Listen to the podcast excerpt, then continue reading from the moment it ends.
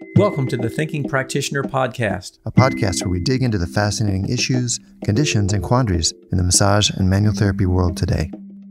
I'm Whitney Lowe. And I'm Til Luchau. Welcome, Welcome to, to, the, the Thinking, Thinking Practitioner.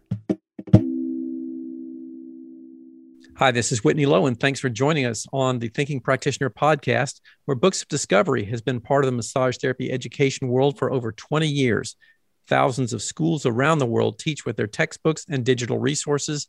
And in these trying times, this beloved publisher is dedicated to helping educators with online friendly digital resources that make instruction easier and more effective in the classroom or virtually.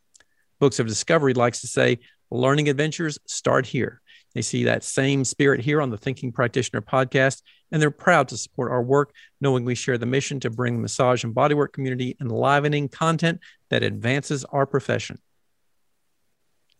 Check out their collection of e textbooks and digital learning resources for pathology, kinesiology, anatomy, and physiology at booksofdiscovery.com, where thinking practitioner listeners save 15% by entering thinking at checkout.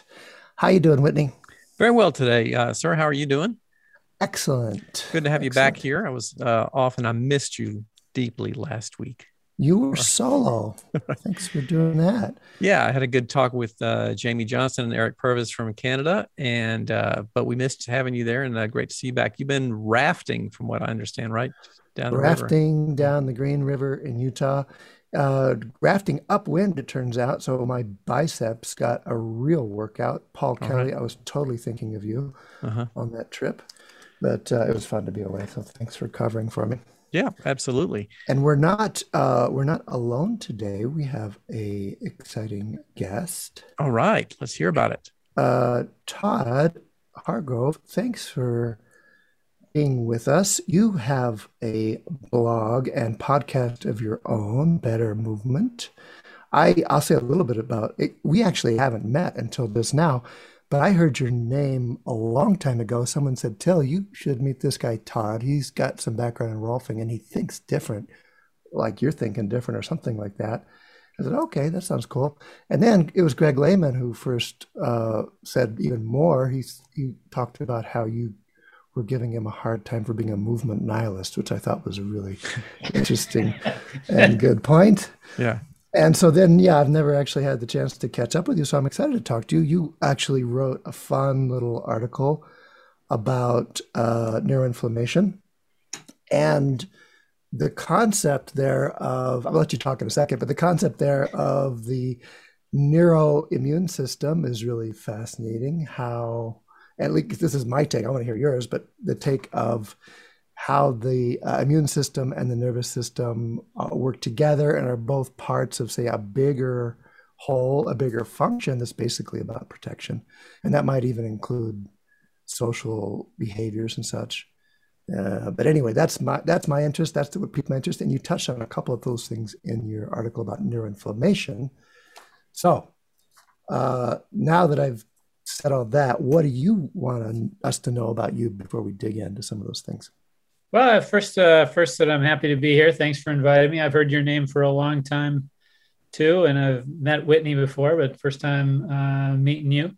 Uh, yeah, so I do have a background in Rolfing. I have I've going all the way back. I have a background of being an attorney. I was doing that for about ten years, and then I started to experience some chronic pain, which got me interested in the body and why why it might be hurting. And uh, I was already kind of interested in the body from playing sports. And uh, that got me kind of interested in movement, both of those things, because around the time I was getting into, you know, this stuff was around 2005. There was a lot of athletic trainers that were talking to physical therapists and physical therapists that were talking to athletic trainers and kind of the idea was that you know the way you move is related to the way you feel and i just i just found that really interesting and uh, I, at the same time, I was looking into kind of like yoga and kind of martial arts kind of stuff and different functional training things. And I got a session of Rolfing done uh, by a guy named Brad Jones here in Seattle. And, um, you know, I, I, I, had a great experience doing that. And anyway, you know, long story short, I started to move a lot better. I started to feel a lot better. Uh, I got interested enough in, in the whole thing that I was like, I'd rather do this than be an attorney. So I went to school to learn how to be a Rolfer in 2005. Uh, shortly after that, I I went to uh, did some extra training to be a Feldenkrais practitioner. So I've been doing both of those things, kind of practicing in kind of my own kind of Rolfing-ish, Feldenkrais-ish way for I guess about 15 years, seeing people here in Seattle, and also doing some writing uh, on a blog at Better Movement, and now Todd Hargrove at Substack, and uh, writing a few books, and you know coming into contact with other people like you guys, and talking and geeking out, and cool. Well, we'll make sure we get links to all that stuff in the show notes. But that's that's great to get a picture of your course into this stuff, and what a interesting combination of uh, influences and you did the Rolf training first and then went and trained as a Feldenkrais practitioner. That's a small set of people that includes some of my mentors. I mean, my own, uh, I trained with Thomas Hanna about the same time I was training with uh, students of Ida Rolfs at the Esalen Institute in the 80s. So that was always a big influence in uh-huh. my, my thrust as well. So it's interesting. Yeah, well, there's Schleip too, Robert Schleip. When I was uh, exactly when I was at school, I that's when I first came into contact with his work and and that I found influential. I mean, he's a Feldenkrais guy and right. his idea that, you know, what we're doing with Rolfing is kind of like, you know, actually to use a phrase, I think by Yochanan Rywerant, who's who's uh, one of Feldenkrais' students, he said that what we're doing here is about information, not deformation. And that was kind of like uh, Schleip's Schleip's uh, idea as well, is that when we're putting an elbow on somebody, it's not about melting and deforming and, and as much as it is sending information and asking for permission and that idea uh, is kind of like what's that paradigm is really kind of the way i've thought about you know body work and, and different types of movement work. And that's what kind of led me to to really thinking about the nervous system. You know really really thinking about the nervous system. And it was kind of later that uh, i came to appreciate a little bit more that hey the immune system works really really really closely with the nervous system. And so this idea of neuroinflammation is kind of like expanding out from that base of, of thinking a lot about you know the nervous system. Well tell us tell us some more about how you got interested in it why you took the time to write a blog piece about it and uh, you know especially uh, how it relates to manual therapy. We'll get into that too as we go along if you like. Yeah so you you so um, you know back to the neuroimmune system idea you know what what i became interested in with chronic pain well i mean the first my first idea of why something hurts that i had when i was hurting and when i first got started practicing is there's something wrong with the body. You know oh. so like if your knee hurts there's something wrong with the knee. If your back hurts there's something wrong uh, with your back. And that's not necessarily wrong but it's only part of the story. Part of something wrong being like damage or being yeah i mean like damage like if there's something wrong okay. with your knee there's damage something in the knee. There's something wrong with their back there's damage in in the back. But gotcha. Uh, you know as, as i learn more oh it's also about the sensitivity of the nervous system how it's reading information from that area and it can be sensitized and kind of like read more threat than is actually there i found that idea very interesting and uh, you know you study more and you realize that a lot of what's getting the nervous system sensitive is the activity of the immune system. You know, like yeah. very obviously, one obvious idea would be peripheral inflammation. So if you're inflamed in your knee, that's sensitizing the nociceptors in the knee and changing the sensitivity of the nervous system. But uh, you can also have inflammation within the nervous system, within the central nervous system. That's basically what neuroinflammation means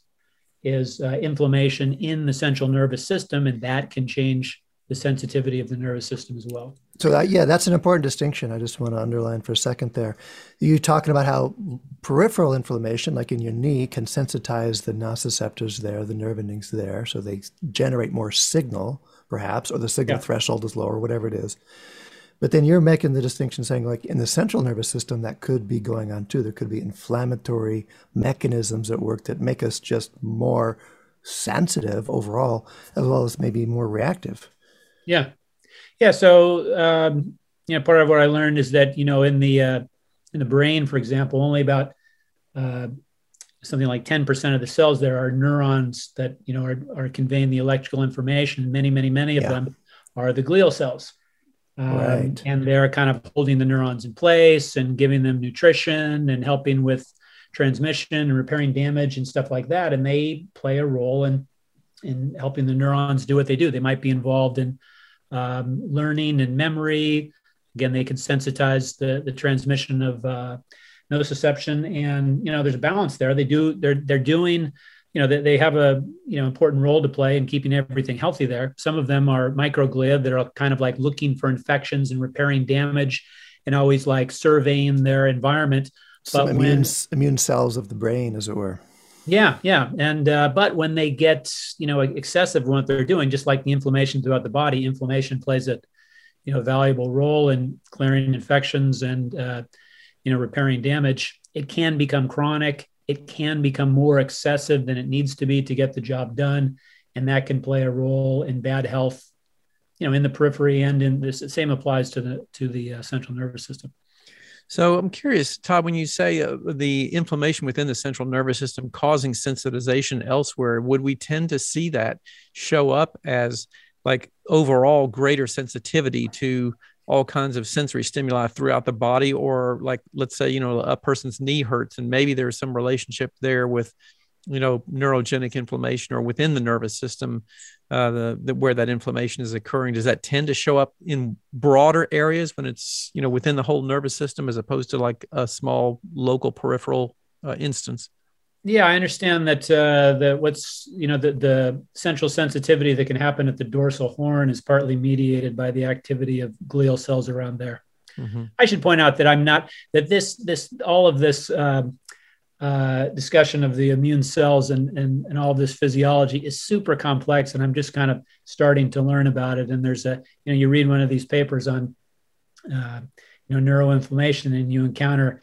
you know, 10 and 20 and 30 uh, descriptions of different kinds of cells that are involved, like the IL-6, the IL-7, and up to IL-10. And all of them do slightly different things. So it's an enormously complex uh, system uh, and I'm just kind of scratching the surface here in, in terms of like my knowledge of like what's going on at the at the micro level. Mm-hmm. And I think of this as kind of like an interesting uh, piece of a uh, part of a larger picture, uh, which is that you know the nervous system works with the immune system, works with the endocrine system in protecting the body, and there's just a wide variety of bad feelings we can have that are associated with one or more of these systems getting overprotective. Yeah, yeah. Mm-hmm. You on a recent episode of your podcast had a really good interview with Bronnie Thompson where you were talking about fibromyalgia and some of those other widespread body pain problems possibly being somewhat linked to some of these concepts and ideas. Is that correct? Yeah, that's right. That, that one of the interesting things about neuroinflammation and the reason why I say it's kind of like it, it's a, you know, if you were going to look at any one kind of micro piece of this big picture, that I think is easier to understand, uh, that micro piece would be neuroinflammation keeps showing up if you look for it in the brains of people who have a wide variety of chronic complex health conditions like chronic pain, fibromyalgia, chronic fatigue, Alzheimer's, Parkinson's, uh, um, cognitive problems like dementia, uh, it, it, it's just it, it keeps being there wherever you look for it kind of like the way chronic inflammation is there in a lot of different chronic health problems that are more uh, peripheral in nature. Mm-hmm. and it's something that starts to catch your attention after a while. It's kind of a common player a common currency in these things. And i think that we should kind of have our eye out for that term and be looking for it because once you start looking for it you'll be seeing it in, in lots of different places. Yeah. Well, just let's not miss the chance to clarify some of those signs. I mean, you you named a few conditions there that we're really starting to wonder or suspect or see that neuroinflammation can play a role in. But what are some of the other uh, signs or client uh, complaints or issues that you'd say, oh, maybe that's one of the mechanisms at work here? Well, I think those ones that I just met, uh, just mentioned are are uh, the ones that I know about it. But when you when you see uh, clients that have um, conditions that have been going on for a long time, not easily explained or reduced to a particular diagnosis, but you know they've been to a lot of doctors. Uh, they're wondering what it is. Their uh, symptoms seem to come and go without rhyme or reason. Maybe the symptoms seem to be related to a traumatic event that happened, yeah. Uh, either emotional or physical or it happened after a serious infection. There you go. Or if there's autoimmune components involved, uh, if there's anxiety or depression involved. You, it, you know, if you see a lot of people who have had problems for a while and they're not sure what they are, it becomes more and more likely that they have one of these conditions. And anytime you have one of these conditions, it greatly increases the chances of having some of these other conditions. So they all kind of run together. You know, some of them are more recognized as a disorder of the nervous system. So one one might be more about the immune system, like autoimmune. One might be kind of like an endocrine system thing. Uh, but all these systems really talk to each other, and the regulation, what one being in a regulated, balanced state, is necessary for the others to be as well. Which is which is maybe why all of these conditions can be kind of comorbid. And with the common thread being the probable inflammation, inflammatory activity in the nerve, central nervous system, increasing the sensitivity and the reactivity of those responses, and with pain being one of those uh, signs. So, mm-hmm. pain out of proportion to uh, stimulus, perhaps, or reactivity out of proportion to uh, the noxious stimulus. Yeah, yeah, or or uh, fatigue out of proportion to the amount you're mm-hmm. exerting yourself, or mm-hmm. worrying out of proportion to the amount that there's really something to worry about or being sad more than more than a normal person would be sad under the circumstances. Those are all uh, I, I, like to think about all the different ways that the the body can protect itself from perceived harm. And when you're uh, one of them is sleeping when you've you know your body's always protecting itself against running out of energy. And so it needs to to make you tired and make you go to sleep when it perceives that energy stores are low uh, it needs to make, you know, pain is there to get you to stop moving and protecting something. Anxiety and worry and low mood are there to get you to start thinking about how to how to solve problems. And all of those protective mechanisms can start to become, you know, maladaptive and overprotective. And, and anytime you look at one of them, you see neuroinflammation uh, involved. So I'm curious too. This is, you know, it's it's fascinating physiology to delve into this, and you know, those of us who are kind of geekly interested in this kind of stuff can really get you know down a rabbit hole with it. But from a uh, like a day-to-day clinical perspective for the the practitioners who are out there in the trenches doing stuff are there any real key indicators or signs or, or symptoms that you can describe as something that would point to a greater uh, involvement of something like neuroinflammatory activity within the central nervous system or something? Yeah well i mean it, uh, when people have pains that are not well localized, mm-hmm. they move around.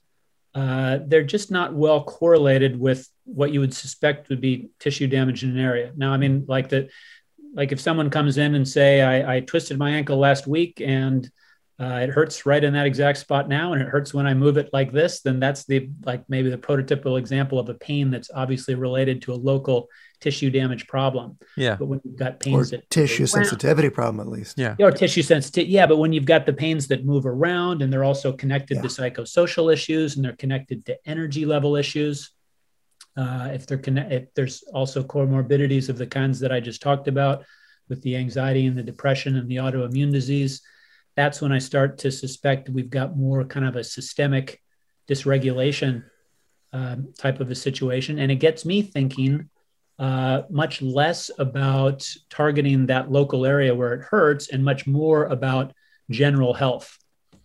Nice. Um, and just kind of helping people troubleshoot and strategize and think about ways in which they might be able to improve their general health. And the obvious things here are the way you sleep, the way you eat, the way you exercise, reducing stress, uh, optimizing your weight, uh, avoiding toxins like alcohol, drugs, and pollution. You just gave the punchline to the whole joke. That's what all this is building up to. I know, but let's let's back let's back it off, uh, back it out a little bit, and keep looking at uh, what goes on there because I and I do want to make really clear that distinction between say chronic pain uh, in general or other kinds of you know pain syndromes and neuroinflammation, which might be just one you know explanatory factor or mechanism there. They're different, but we're kind of talking about them as if they're similar. There are a lot of similarities, but that classic distinction you mentioned too, like a pain that moves around. That's that's such a clear example sometimes to sometimes to clients or patients too that well, maybe it isn't just the tissue that's part of this. If yeah, something hurts and then it changes quickly, wow, maybe it, maybe it wasn't because the tissue was injured after all. Maybe it was more of a sensitization or nervous system phenomenon. Yeah, and they, they can understand that. I mean, part of part of helping people who have, you know, what I would think of as being this more systemic general health issue, uh, part part of helping them is helping them understand that that's what it's about. And tons of them, a lot of them will. I mean, they they've been to a lot of doctors, and they, uh, you know, they know that that something is going wrong besides just you know uh, something being out of place somewhere. Well, uh, yeah, and what you're saying though is is really important. You're asking us to think generally about general symptoms. You're asking us to think systemically about system, system uh, symptoms rather that seem to be transitory, move around, influence the whole way someone's feeling. Yeah, yeah. I think there's kind of like two mindsets. I mean, there's certain types of problems which are, which are complicated problems, which are the kinds of problems that uh, uh, mechanics fix in cars. So someone's got a, a problem with their car, it's making a noise, it's not running. You take it in, and the mechanic is able to identify the one thing that's wrong, use their special tests, and identify that one factor out of the many different interrelated factors in that engine, which is going, going to problem, and then intervene on that uh, one thing in relative isolation to all the other things. And clients come in and they want that. Uh, and we want to do that as therapists as well. And occasionally we can do that when they've got that really peripheral type of a problem. But when they've got the type of a problem which is more systemic, which is more about dysregulation, which is more about the way many, many, many different things are relating to each other, the problem is more like, you know, I like to think in terms of analogies of maybe like, you know, what's going wrong in our society with polarization? What's the one thing that's wrong there? Yeah. I don't know, man. That's that's a dynamic problem. That's lots of things. If you intervene on any one part of that system, you probably won't solve the whole problem and the system's just going to just going to you know stabilize uh, in whatever you know kind of attractor state that it's in and, and complex health problems can be like that so you shift your mindset to much more higher level you know not the micro level but kind of like the higher level general health kind of stuff well it's i mean you mentioned mechanics and so i got to weigh in there because i was a mechanic for a while and uh, i didn't know that yeah, in college, I worked my way through college as a as a foreign car mechanic with a fuel injection specialty. Cool. So can I bring yeah. my car over to you? uh, we can talk, but it, but here's the deal: not even that is cause and effect, is linear, is mechanical. Mm-hmm. I mean, any any good mechanic can tell you all sorts of strange stories that are clearly systemic or system phenomenon going on. Really? Not, yeah. Oh, yeah. My God. Yeah. Interesting. I got to stop using. I got to maybe change my example there. well, I mean, it's a flat tire, and you got a nail. You take it out. It's clear. yeah. But uh, we, as practitioners, we want to find that nail. We always want the one thing. As a, and the clients or patients want that too. They want to know what is that problem. But in a case of a flat tire, it might be clear. But the, especially when you start getting into engines and uh, electronics involved, it's a complex situation with that can be multi-causal and multivariable. And to tease that apart involves that kind of higher thinking you're thinking about, or at least a backing off away from looking for the one cause and the one fact and being open to more systemic influences. They're yeah, sometimes I, even just as simple, but are a bigger picture. I think it kind of zooming out, zooming out my perspective. I like to kind of be aware of, of what, you know, when I'm there's so many different ways to look at pain. And i one of the distinctions i like is sometimes you're looking at a micro level. You're looking at what's happening with cells like some, some of what you can study with neuroinflammation inflammation. And some is the really zoomed out person level where you're thinking about the person's mood or their intentions or or things like that. And it's kind of nice to know where you are in your zoom level and kind of know how to toggle back and forth and to understand that all these things are connected. You talked, you know, the emotional states are another part of the protective or reactive uh, system that we have. You're describing that. I mean, we got the nervous system, which helps us change our behavior around pain. If it's hot, we pull our finger out of the fire. We got the immune system, which changes behaviors of cells and fluids and signaling devices inside of our body to protect us in different ways. And then we have, oh, you know, I mean, I don't want to go too far with this. You mentioned polarization, but you have the social immune idea too, which uh, has some interesting things to say about xenophobia or ways we perceive other, or even civilization as a, an infectious disease mechanism, control mechanism. You know, yeah. Yeah. Well, the whole COVID thing's a great analogy for uh, you know the, what the body freaking out when there's a major infection or there's a, there's some sort of major trauma. All these different protective systems get activated.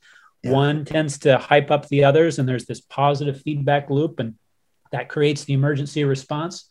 Yeah, uh, for better for worse, and then and then there's kind of there can be a PTSD thing too when you know what, what's supposed to happen when after these protective systems get activated is that they should take care of the problem and then there should be an all clear signal issued by the system which tells all all these protective systems when to start calming down again mm-hmm. so you know there's there's going to be a time hopefully soon when we don't need to wear masks but a lot of people yeah. will continue to wear them because they've got some kind of a ptsd and that I'm happens curious. in the body too yeah Todd, I'm curious for your thoughts on this too, in terms of trying to find some resolution for some of these kinds of issues. What you said a moment ago, you and Til were talking about the, the mechanic analogy, and I got me thinking too in terms of the way that the healthcare system is set up, at least in our country and in a number of other countries as well, to mm-hmm. look for those really narrowed down, fine problems so that you can have a particular diagnostic code and get your insurance reimbursement for that. And that also leads the treatment for those problems to become, in many instances, I think overly narrow, focused on one particular type of site or problem, which may be only a piece of the more global picture. And what I wonder is, it seems like a lot of these other sort of if we call them alternative practices which involve you know all the stuff that we do you know massage therapy body work you know rolfing feldenkrais all those kinds of things which are more global um, interventions which might address a number of different parts of the body simultaneously trying to look at more big picture treatments. Is that one of the reasons maybe that these kinds of approaches tend to be more effective with some of these kinds of things than a lot of the other approaches that are more narrow? Because a lot of people are quite dissatisfied with what happens in the traditional healthcare system trying to get these kinds of things addressed. Yeah i think that's absolutely right. If you go to the alternative uh, healthcare people they tend to be more you know, quote, holistic. They look at more high level things. They're more integrative thinkers. Uh, and then when you get the, the medical science, they tend to be more under the microscope. It's a little bit more reductionistic. And, you know, there's trade-offs from those two different perspectives. When you when you look at something on the microscope, you can be extremely precise and measure exactly what's going on and be very confident that you know what you're describing is is the reality and the higher higher level more complex entities you look at uh, there's kind of less precision. It's, it's, harder to measure what's happening. There's so many variables, you can't measure them all. You use kind of amorphic terms to describe what's going on, like perception of threat, or, or, yeah. uh, and, and uh, you use more kind of metaphors to understand what's going on. And you know, you gain the advantage of seeing more of the picture, but you're seeing the whole picture in less resolution and with less measurement and precision. So um, yeah, when that when that reductionistic biomedical perspective fails, that's when people go to alternative people who are going to have no problem talking about how thought is related to emotion, is related to the immune system, is related to what you eat, and all this kinds of stuff. And that might not be so easy to measure and make sense of when you're when you're going for the biomedical science. But I, but I think these two different levels need to talk to each other as much as possible so they can help each other with yeah the strengths and weaknesses. Yeah, whole lot more. Yeah, get getting out of our silos and, and learning some some multiple uh, languages and interaction skills for sure. Yeah. Mm-hmm. And there's so much uh, that is being done, and so many ways that the, the, those conversations are happening. I mean, that what you described there is the kind of classic stereotypical siloing of our complementary or conventional ways of looking at things. But I just remember going through my own chronic health condition with Lyme disease and saw dozens of uh, chronic Lyme disease, saw dozens of practitioners, and then looking back after it finally resolved for me, it was there was not a clear distinction between conventional and uh, complementary in terms of how they dealt with me as a person, person or with my emotions. Some of the most emotionally inclusive practitioners were the most conventional, interestingly mm-hmm. enough. Yeah.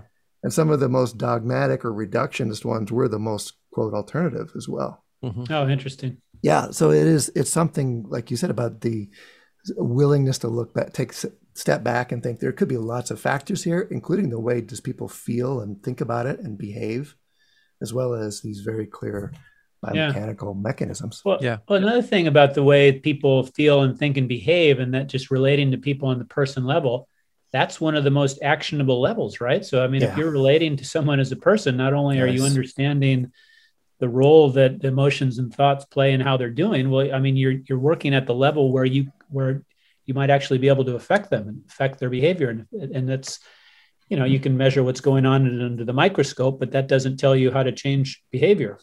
Mm-hmm. Yeah, lots there, lots mm-hmm. there. I mean, you're I mean, you're just making me think about all the interests now and say co-regulation and you know Porges' work about how the it's the connection that helps us regulate our autonomic state, etc. Anyway, that's wasn't what the conversation was going to be out be about, but that's where my mind just went for sure. Yeah, yeah, yeah. I mean, when I when I and like the, this idea of um, uh, there being excessive levels of protection, yeah. that's it's something that informs a lot of uh, your interaction because kind of like as, as a baseline idea with someone that I'm working with is that I want them uh, I, I, just want to give them as much good good news as possible about about their body. You know, any anything nice. you know based in the truth, not based in in false promises or lies or anything like that. But if mm-hmm. they if they have some range of motion that they didn't know they have, I want them to know that it's there. If they have some uh, reasonable hope that something can get better when they don't currently have that hope. I want them to know that. You know, for example, you've got the people, I've got the knee of a 70 year old, I can't run. I've got good news for you. I don't think that's true. Let's talk about the science about that. Mm-hmm. Or people who think that they they can't bend their back in a certain way, and you can kind of like show them that that's possible. Or you could just show them that someone cares about them and, and you know is going to listen to their problems is just something they might not know unfortunately even after have been to a lot of medical professionals before. Yeah. And just all of that good news is just a way to lower threat you know one way or the other. To me that's like a baseline thing we can do. You're talking about that that basic uh, way of mirroring or reframing people's experience back to them in a way that actually could uh, help them shift the way they think about it as being okay as opposed to being flawed or damaged. Yeah. You're talking, yeah. And you're talking too about building capacity and building uh, trust and resilience in people's own capabilities, their own, you know, sense of what they have. Yeah. But this is and, really, I mean, it's so subtle what comes through because I mean, it's in our tradition as Rolfers, it's such, it was so, it was so common to feel something, go, oh yeah, feel that. Oh, geez basically saying, you know, in all 15 different ways, you're messed up here. yeah. You know, oh yeah, feel that. Oh, got it. Geez. Um, you know, we're going to deal with that or whatever, you know, which has always been one of my pet peeves, having been on the receiving end of that and going, well, what's he feeling? Oh God, I know it's messed up there. Mm-hmm. Yeah, well, that's kind of like giving people bad news, I guess. But you could say you could draw people's attention to the good things that are going on in the body yeah. that they might not have noticed. You know, like nice. like that uh, that kind of thing as well. Absolutely. And you can also kind of like communicate to people that here's something that my clients very this information might be useful from time to time is that um, you know they want to take care of this physical problem they've got in their body and they uh, i mean everyone knows that sleep's good for you everyone knows that you're not supposed to do drugs and stuff like that but if they understand that there may be more connection between these things uh, then they can maybe be more motivated to work on those types of things. So I've had some people that are like, for example, uh, uh, you know, they, are not doing their daily walk. You know, they I used to like to walk a lot. I don't really have time for it now. I liked it because I got out in nature and I and it was a little bit of exercise every day. And sometimes they're interested to know, you know what, putting that half an hour walk back in every day might be part of solving the problem that you've come to me to get solved, which you didn't realize was connected to things like walking, because mm-hmm. these things are connected. It's, Do you think uh, that the um, the challenge of trying to get some of this kind of stuff across really needs subtleties and fine points of communication that are are oftentimes not polished in many of the practitioners who might be seeing a lot of these people. I mean, it, it seems like one of the challenges that I hear and notice a lot is is sort of unskilled attempts at trying to give lifestyle advice and, and guidelines and things like that in ways that that is empowering for people, but not you know either blaming them or putting them into a pathological mindset and that kind of thing. Yeah, there's a lot of there's definitely a lot of skill there, and you can develop it a lot. But uh, you know, everyone's got people skills that you know sometimes we we get confused by by thinking you know oh, I've got to be a psychologist or something like that. But we're all people, and we've all got tons amount of people skills more than others. But I, I do think that there that one common mistake that gets made that I certainly made a ton is the just like you said is the kind of the blaming and the thinking that they just need more information and I think once you learn something about kind of motivational interviewing, that really kind of can set you straight. Yeah. Mm-hmm. Just say that more in, indirect approach. Mm-hmm. Indirect approach. Can you give an example? Can you say? Well, it's just, I mean, you know, most, for example, like, um, you know, most people uh, are not um, overweight because they don't understand that being overweight's bad for their health. So I mean, you can't you can't help uh-huh. people by saying, "Hey, do you know what? That's really unhealthy." Or, right. Or you know, you can't say, "Hey, you know what? The, the, you'd you'd be healthier if you exercise and stuff like that." So you, yes, you kind of have to ask, you and you can't just give people certain motivations and change their behavior. You've got to work with wherever. Uh, whatever their current level of motivation and, and, behavior is, and understand that change is hard, and it only happens with, um, you, you know, a, a certain amount of uh, commitment. And some people, you got to kind of sense when people are ready to change and what direction they're maybe already wanting to move to change. And, you know, you can, they're like a ship that's moving in a certain direction. You can only alter it a little bit. So you need to know where it's going. And that, that implies an appreciation for all the factors behind why it's going the way it is and a sense of timing and a sense of, I mean, I, one of my own personal working assumptions is that it's not as hard as we think it is. And that's just a helpful assumption that I try to live from in my own sense. Yeah, I think it's you know it's it's like there's something about complex problems that suggests simple common sense solutions. Yeah.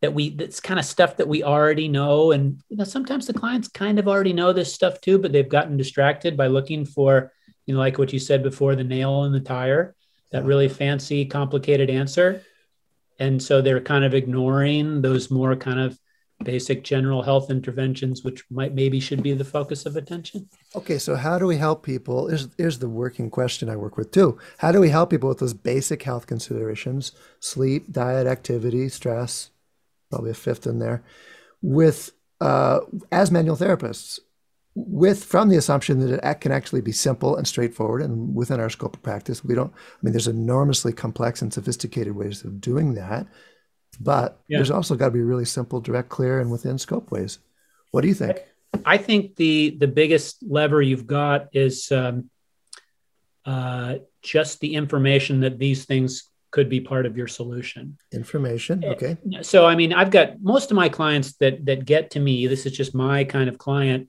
are very well well resourced people, educated. Uh, you know, they've got money. They shop at Whole Foods. They're interested in health. They're already sold on all this stuff being good for them. Yeah. So this just so that type of person probably better resource than a lot of people in being able to do that. Probably a lot. There, there's a ton of people in the world that don't have the time, don't have the energy to be able to all of a sudden start exercising or eat better or or have or have the money to do that or anything. So it totally depends on the person. But there are some people that are kind of like ready, willing, and able to make some sort of change like this if they only know that there's a good reason to do it. And yeah. maybe you could help give them that good reason. That would be the easiest way to help someone. And sometimes when they realize that they can be part of the solution too. Yeah, exactly. Actually, exactly. There's simple simple things you could do, like oh, take a walk that actually might be related to what you're talking to me about. Yeah, yeah, and and and and um, you know, even easier than you know fixing the problem by taking a walk would be learning about the problem by by taking a walk and just seeing how you feel. I like it. I have a lot of people that are like, you know, I used to feel better, you know, whenever last year and then I've gained from the history. You know what? You told I remember you told me you were walking a ton last year, and you had to stop that because of you know you'd lost your dog or you, your job or something like that. I'm curious okay. what what how you'd feel if you started walking again. Mm-hmm. Whitney, do you see what he did? He just moved the goalpost a little bit, though. Uh-huh. He just they wanted a flat tire fix, and he just uh, yeah. turned them into what what uh, investigators into their own symptomology. Yeah, that seems like too a, a, really interesting segue. We should have had this discussion right after our interoception uh, piece that we did because there's there seems like there's a lot of that um, going on there, a heightened degree of tuning tuning into what they're feeling and how how that's related. What they're feeling, but also just reflecting on it. Oh yeah, I did yeah. feel better after that walk. Jeez, yeah. heck, catching that.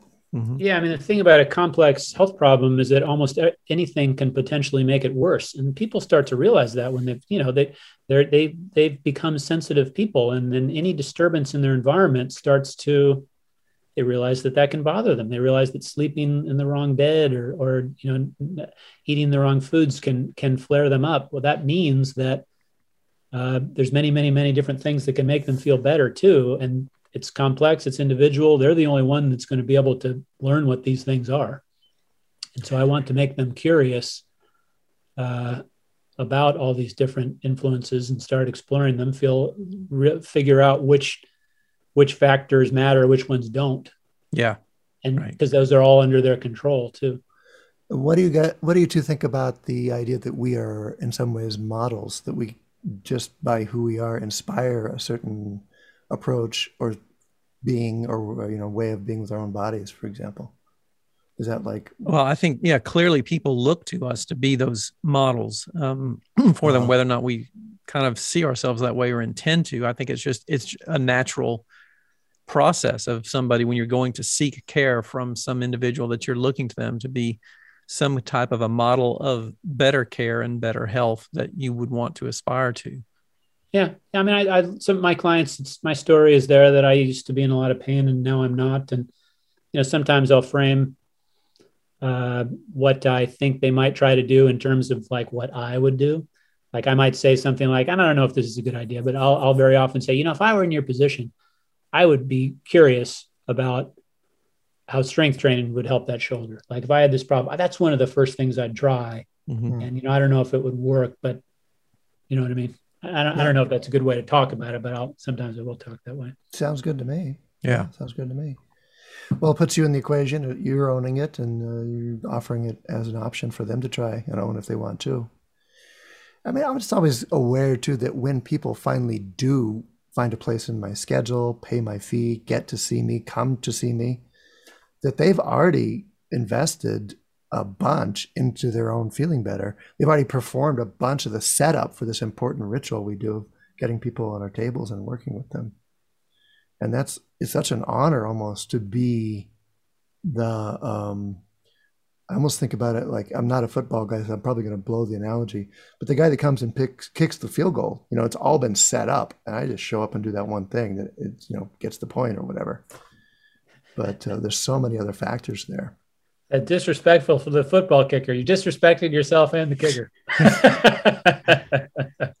and for him, as long as you make the kick too. So. yeah, yeah, the kid, that guy, that kid, you know, that guy can be a, you know, the hero or the goat. goat. Yeah. There's maybe it's a bad analogy then, because you're right. Yeah. then it turns it down to either making the kick or not. And sometimes mm-hmm. it is just the being together and just the hanging out in a cool situation and feeling better. Yeah. That, that has the that has the effect that we're both looking for. Mm-hmm. Yeah. All right. So we, before we wrap it up, I mean, I just had a couple interesting things. You talked about cognitive functioning in your article. The brain, the brain fog thing is, you know, something people are thinking about a lot. Yeah, I don't know. I don't, you know, the brain fog. I, I'm not sure I've ever experienced that myself. So when people say that they've got brain fog, I'm not exactly sure what it means, but a lot of people say I've got brain fog, and they mean they're having cognitive difficulty, and it runs along with especially it seems like chronic fatigue yeah. uh, and post-viral type things and the long covid people say that they've got brain fog yep. and i think that they've they've found that uh, people with alzheimer's cognitive decline and self-diagnosed brain fog have higher levels of neuroinflammation when they look at them uh, look at that under you know a device they can find it uh, as a chronic lyme's you know, a, a, a, former chronic Lyme sufferer, for sure, brain fog was my friend, my constant companion. I knew exactly what they meant. And it makes a whole lot of sense to me that as the body res- is recovering from or responding to or reacting to an infection that, that has ongoing effects in the immune system or other ways we don't know, that there are cognitive effects that you just can't think as well. And there, you know, there's some that interesting research that say, you know, explain pain goes into and such, where they talk about how different inflammatory cytokines increase our cognitive abilities and others reduce it. So the you know they the, tendency being the more inflammatory things are, the the worse our spatial memory is, the worse things like that are, and the more anti-inflammatory, the clearer and quicker our operations get. Mm-hmm. It's a generalization they play off of, but it's it made a whole lot of sense for me having gone through that. Uh-huh. And air pollution. I want to I want to miss that one. You mentioned that in your article as well air pollution is just incredibly bad for you. It's it's un, it's unbelievable how how uh, many how much research there is out there. Um, some of it very kind of interesting, some of it very kind of factoidy. Like at, at, there's just there's so many different ways that they they've tried to measure how it's bad. I think like you know like referees make um, uh, more mistakes on days with high air pollution, and judges oh, get really? more often in their uh, decisions, and people don't do as well on tests when there's high air pollution, and then on population levels, you can find all sorts of health discrepancies to, based on how much air pollution there is. Yeah, but the cool thing about air pollution is it varies by day in certain cities, and then so you can track certain types of things. Yeah. Uh, and then they've got, you know, certain, I, I, think they've got kind of a mechanistic understanding of how it kind of gets in there and crosses the blood brain barrier and causes the neuroinflammation. And um, yeah, it's not really for us massage therapists to be able to correct uh, the air pollution, but uh, in the voting booth, that's, that's an important thing to, uh, to get done. And I suppose, you know what, that there are uh, ways you can probably modify your local uh, air air your supply. local with, environment, but certainly behavior, like in the voting booth, in the driver's seat, or whatever it is. You know, the choices we make.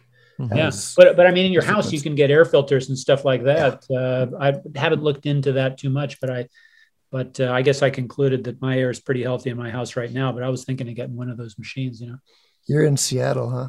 Yeah.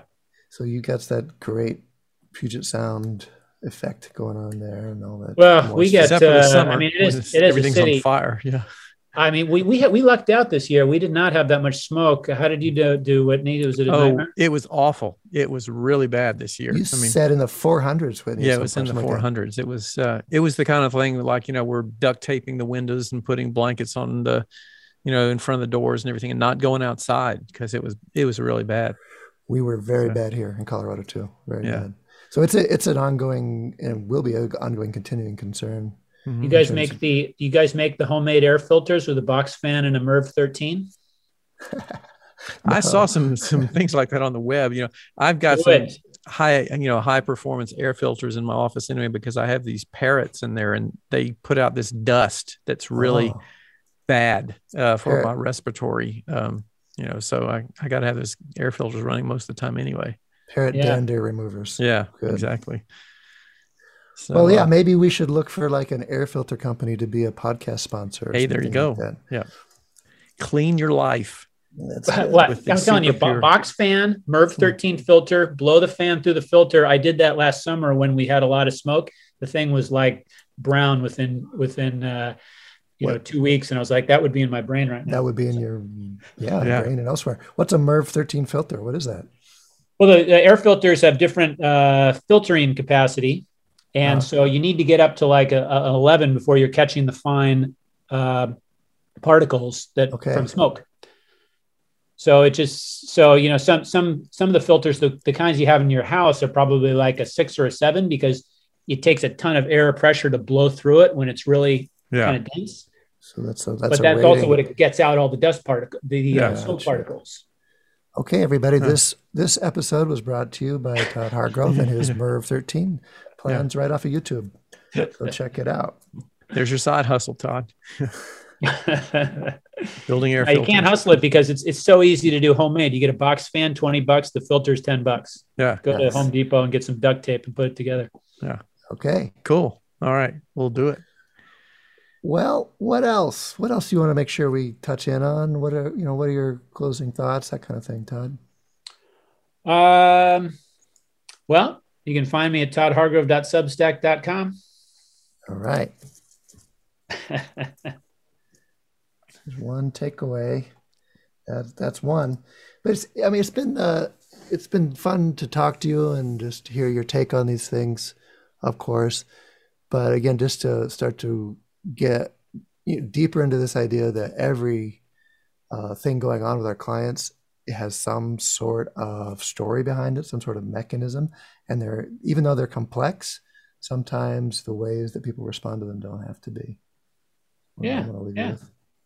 Yeah, simple simple solutions to complex problems. That's a good phrase, right? Yeah. What do you think, Whit? All right. Well, that sounds good. Well, I think we can consider it um, a wrap there for today. Then I think Todd, thank you again so much for coming to visit with us today and yes. and hang out and and uh, jump into some fascinating discussions here. And uh, hopefully we'll do it again sometime down the road as well. Thank you very much for having me. I enjoyed it. Yeah, and would uh, just like to remind everybody to check out Todd's podcast. It's a great, um, another great show that's out there. Better Movement is the name of the podcast. That's correct, isn't it, Todd? Yeah. Yes. And uh, also put a plug in there for some of his other resources and things that are on the website because there's some fascinating stuff in there. So make sure uh, you have a chance to to look at that stuff. So uh, and so, uh, all right, well, we'll wrap it up for the day today. We would like to mention, too, also that ABMP is proud to sponsor the Thinking Practitioner podcast, and ABMP membership gives massage therapists and body workers exceptional liability insurance, numerous discounts, and great resources to help you thrive, like their ABMP podcast, which is available at abmp.com forward slash podcast or wherever else you happen to listen. And even if you're not a member, you can get free access to Massage and Bodywork magazine, where Whitney and I are frequent contributors, and special offers for thinking practitioner listeners at abmp.com slash thinking. So thank you again to all our sponsors. You can stop by our sites for handouts, show notes, transcripts, and extras. You can find that over at my site at academyofclinicalmassage.com. And Til, where can people find that on yours? Mine, advanced-trainings.com if there are questions or things you want to hear us talk about, guests you want us to invite, email us at info at thethinkingpractitioner.com or look for us on social media just under our names. Mine is Til Luchau. What's your name, Whitney Lowe? Uh, today, my name is Whitney Lowe. You can find me there uh, as well under that. So if you will also please take some time, rate us on Apple Podcasts as it does help other people find the show. And you can hear us on Spotify, Stitcher, Google Podcast, or wherever else you happen to listen. And please do share the word and do tell a friend. And of course, as always, if you're unable to find us in any of those locations, you can tune your tea kettle whistle to concert C and you will hear us in the residual steam off of that. Thanks again, everybody, for being with us here. Todd, thank you again. Great to speak with you all. And we'll see you again here in a couple weeks. Thanks, guys. Steamy. Thank you.